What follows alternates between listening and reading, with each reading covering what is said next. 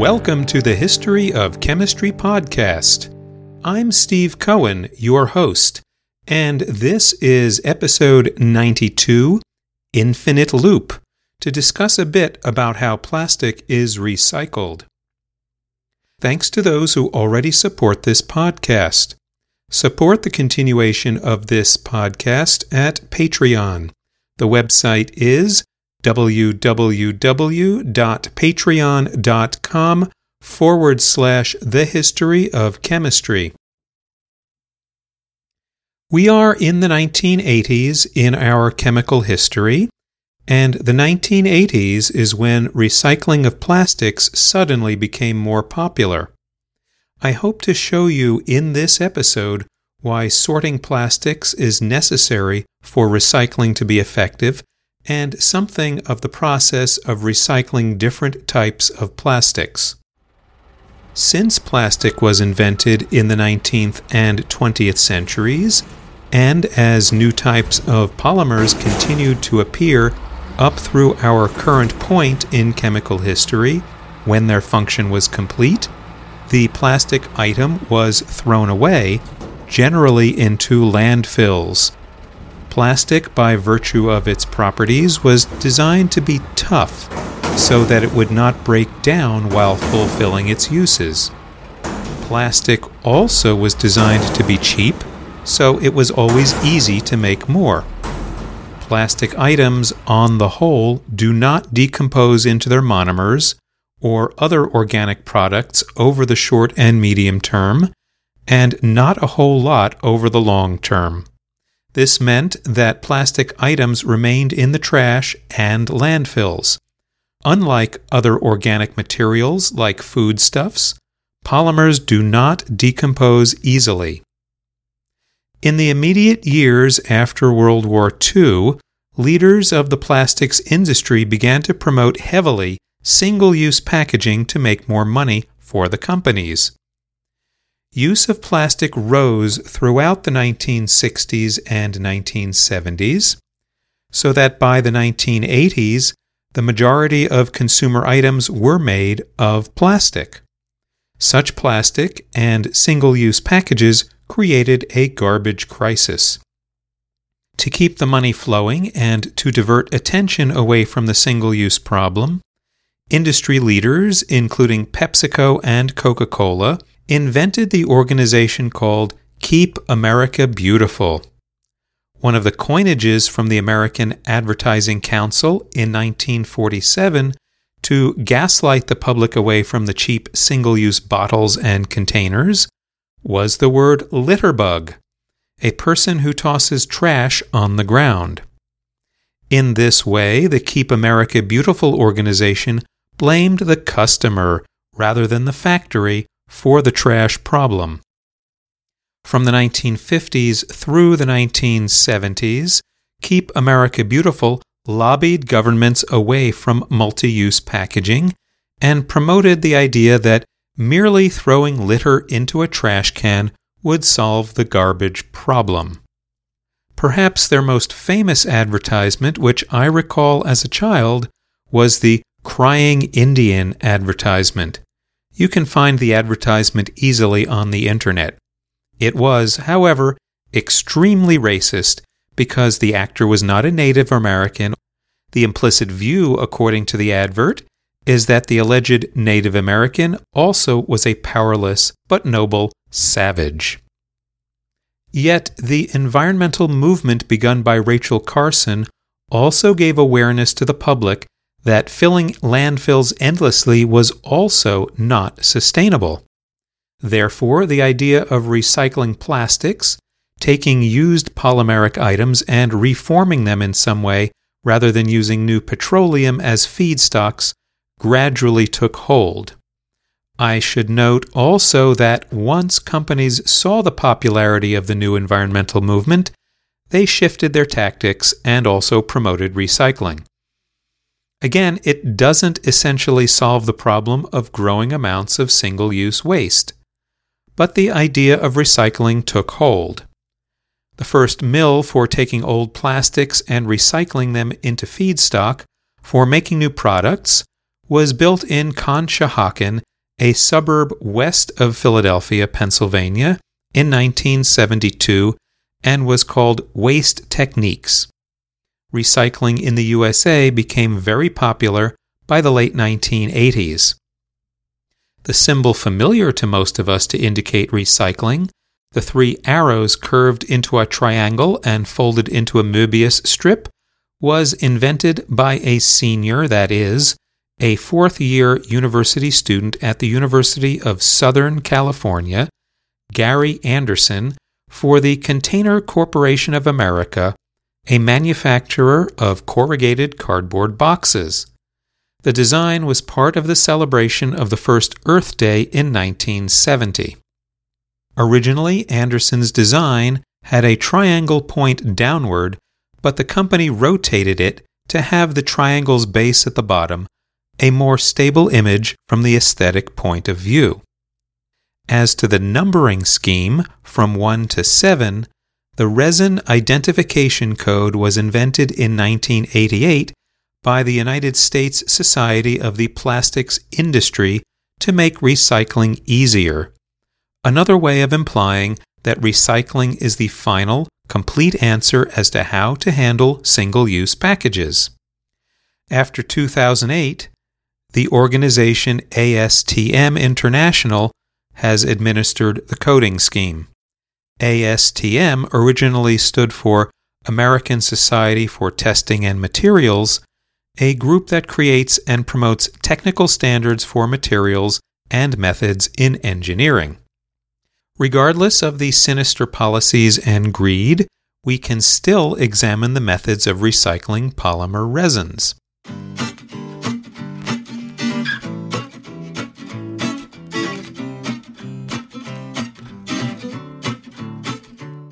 Let's review the seven types of plastic that are sorted. Number one is polyethylene terephthalate, or PET.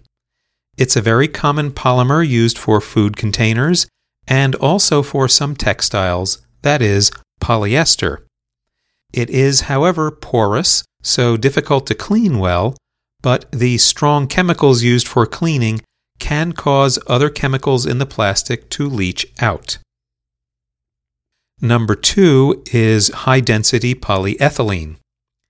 It is also very common and used for consumer packages, outdoor furniture, toys, pipes, plastic crates, jugs for milk and water. It can be reused multiple times safely. Number three is polyvinyl chloride. Again, PVC is common and used for shower curtains, which are highly flexible and waterproof, plumbing, architectural elements like door and window frames, flooring, and food wrap. It is not safe for heating foods. Number four is low density polyethylene, or LDPE, a thermoplastic. In the food world, it's good for wrapping bread, for squeeze bottles, for trays, shopping bags, and packing foam. Number five is polypropylene, the second most popular polymer. You will find it for yogurt containers, disposable diapers, caps on bottles, kitchenware, and disposable cutlery. Number six is polystyrene. It's cheap and lightweight, and very formable into all sorts of shapes, like drinking cups, egg cartons, cases for CDs and DVDs, and building insulation. You may know it as styrofoam as well. Number seven is the catch all bin for everything else polymer. Therefore, it includes polycarbonates, acrylic, and nylon. Items with number seven plastics include car parts, baby bottles, electrical wiring, the insulation that is, also, there are lids of bottles, carpets, and even the reusable bottles for water people often carry with them. So, how do companies recycle these plastics? There are three general methods. The first is to dissolve the plastic in some solvent along with the colorants for colored plastics.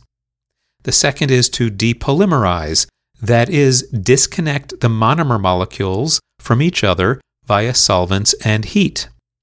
The third is called conversion, which uses chemicals and heat to break up the polymer into a petroleum like goop or even a gas.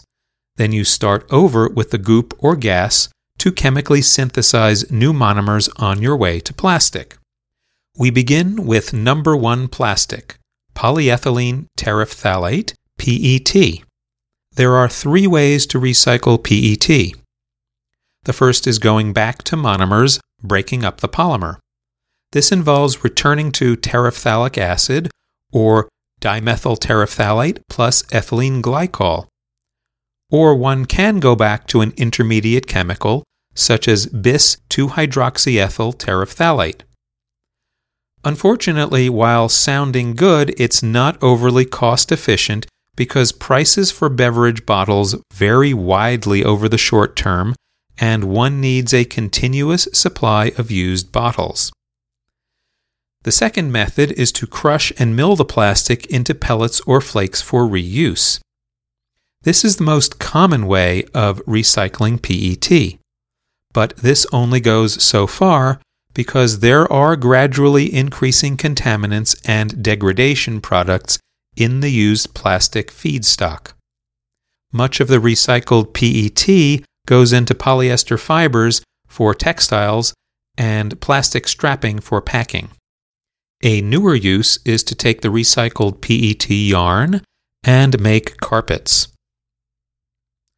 Number two plastic, high density polyethylene or HDPE, is just long chains of CH2 units connected by single bonds.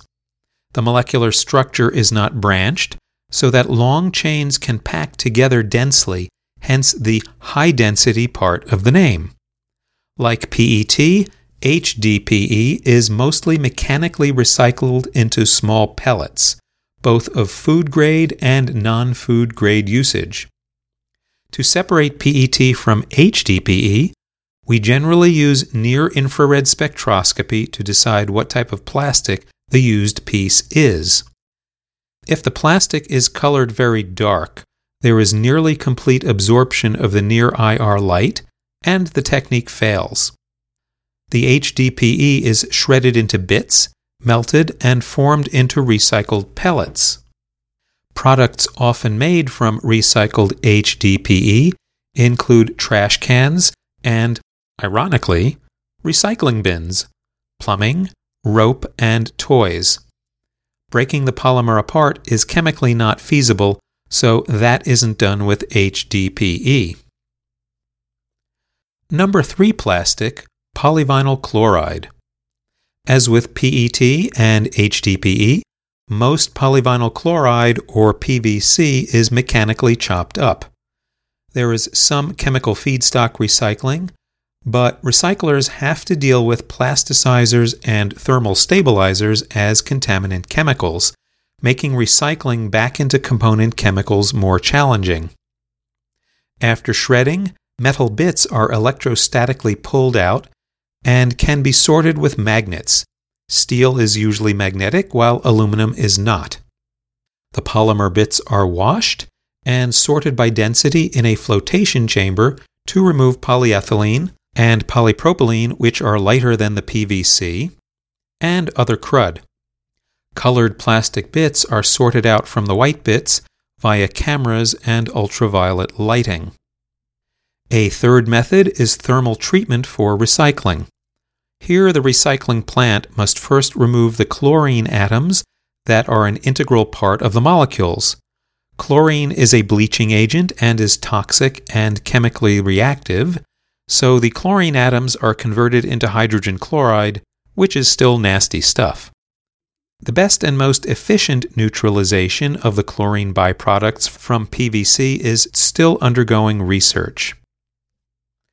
Number 4 plastic, low density polyethylene or LDPE. The difference between LDPE and HDPE is how branched the polyethylene chains are in the molecules. Low density is highly branched, so that the sections of molecular chain get tangled instead of laying parallel and packing together densely. LDPE is often made into squeezable food bottles, and it has a lower melting point than other plastics. The low density polyethylene is separated from the high density version, and like the other plastics so far, is ground up into flakes. Then the bits of LDPE are cleaned, dried, and melted down to form into pellets or sheets. After the recycling process, LDPE is often formed into pipes, sheets, trash bags, and films. The LDPE is graded based on how pure and clean the pellets are. Premium grade is completely clear. Grade A is clear as well, with not much contamination, which might come from colorants or paper labels from the previous products, and is 95% clean. Grade B is allowed 20% of colored polymer and is 80% clear. Grade C is a mixture of 50% clear plus 50% colored, along with some high density polyethylene and polypropylene contaminants. Number 5 plastic, polypropylene. Because of its low density, about 0.94 grams per cubic centimeter, polypropylene can be sorted by flotation in water, while other polymers such as PET with a density around 1.44 grams per cubic centimeter may sink. Sometimes a physical property, such as the melt flow index, a numerical value which relates to how viscous the melted polymer is, can be used. And, as before, if the polypropylene is not dark colored, near infrared spectroscopy can help sort it from the other polymers. The polypropylene is then ground up into bits, washed, and then heat dried. Polypropylene has a higher melting point, over 400 degrees Celsius, so moderate heat is not a problem. The polymer is then melted, extruded, and chopped into granules, which are sold to manufacturers of plastic products. Polypropylene can then be remade into textiles, food containers, bins, and even speed bumps to slow cars on roads. Number 6 plastic, polystyrene. If the polystyrene is expanded into foam peanuts, those peanuts can be reused directly. But items such as eating utensils are treated differently, and not all foam packing material is reused directly. Sometimes it is physically squeezed down to remove moist air, and sometimes the organic chemical limonene dissolves in it. Limonene, by the way, is a hydrocarbon that is found in the oil of citrus peel. There are two isomers because a carbon in the molecule has a chiral center. One isomer is a flavor from oranges, and the other is in caraway and dill.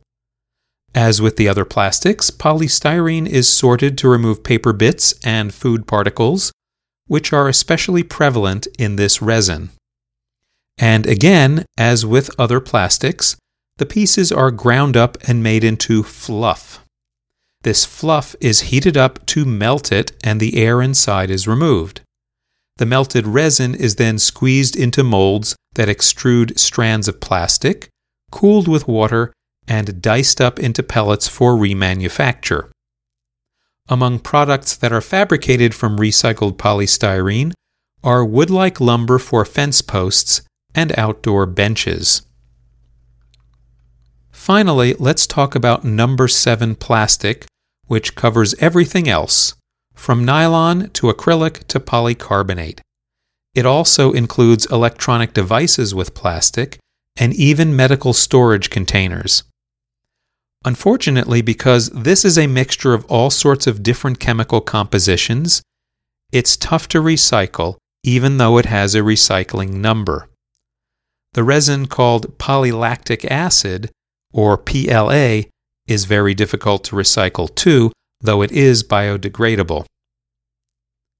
So these are the major classifications of plastic as created in 1988 at our point in our chemical history the 1980s. Let's be clear that even if a product or part has a recycling triangle and a number on it, it may not be recyclable. The converse is also true. If the object has no triangle, it still may be recyclable.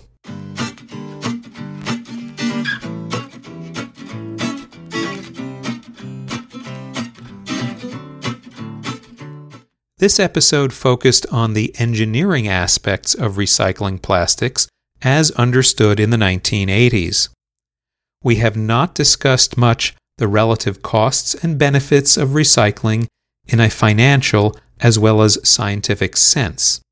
We have not discussed whether single use packaging was a good or bad thing, nor whether plastic recycling facilities exist in your area and are willing to take used items.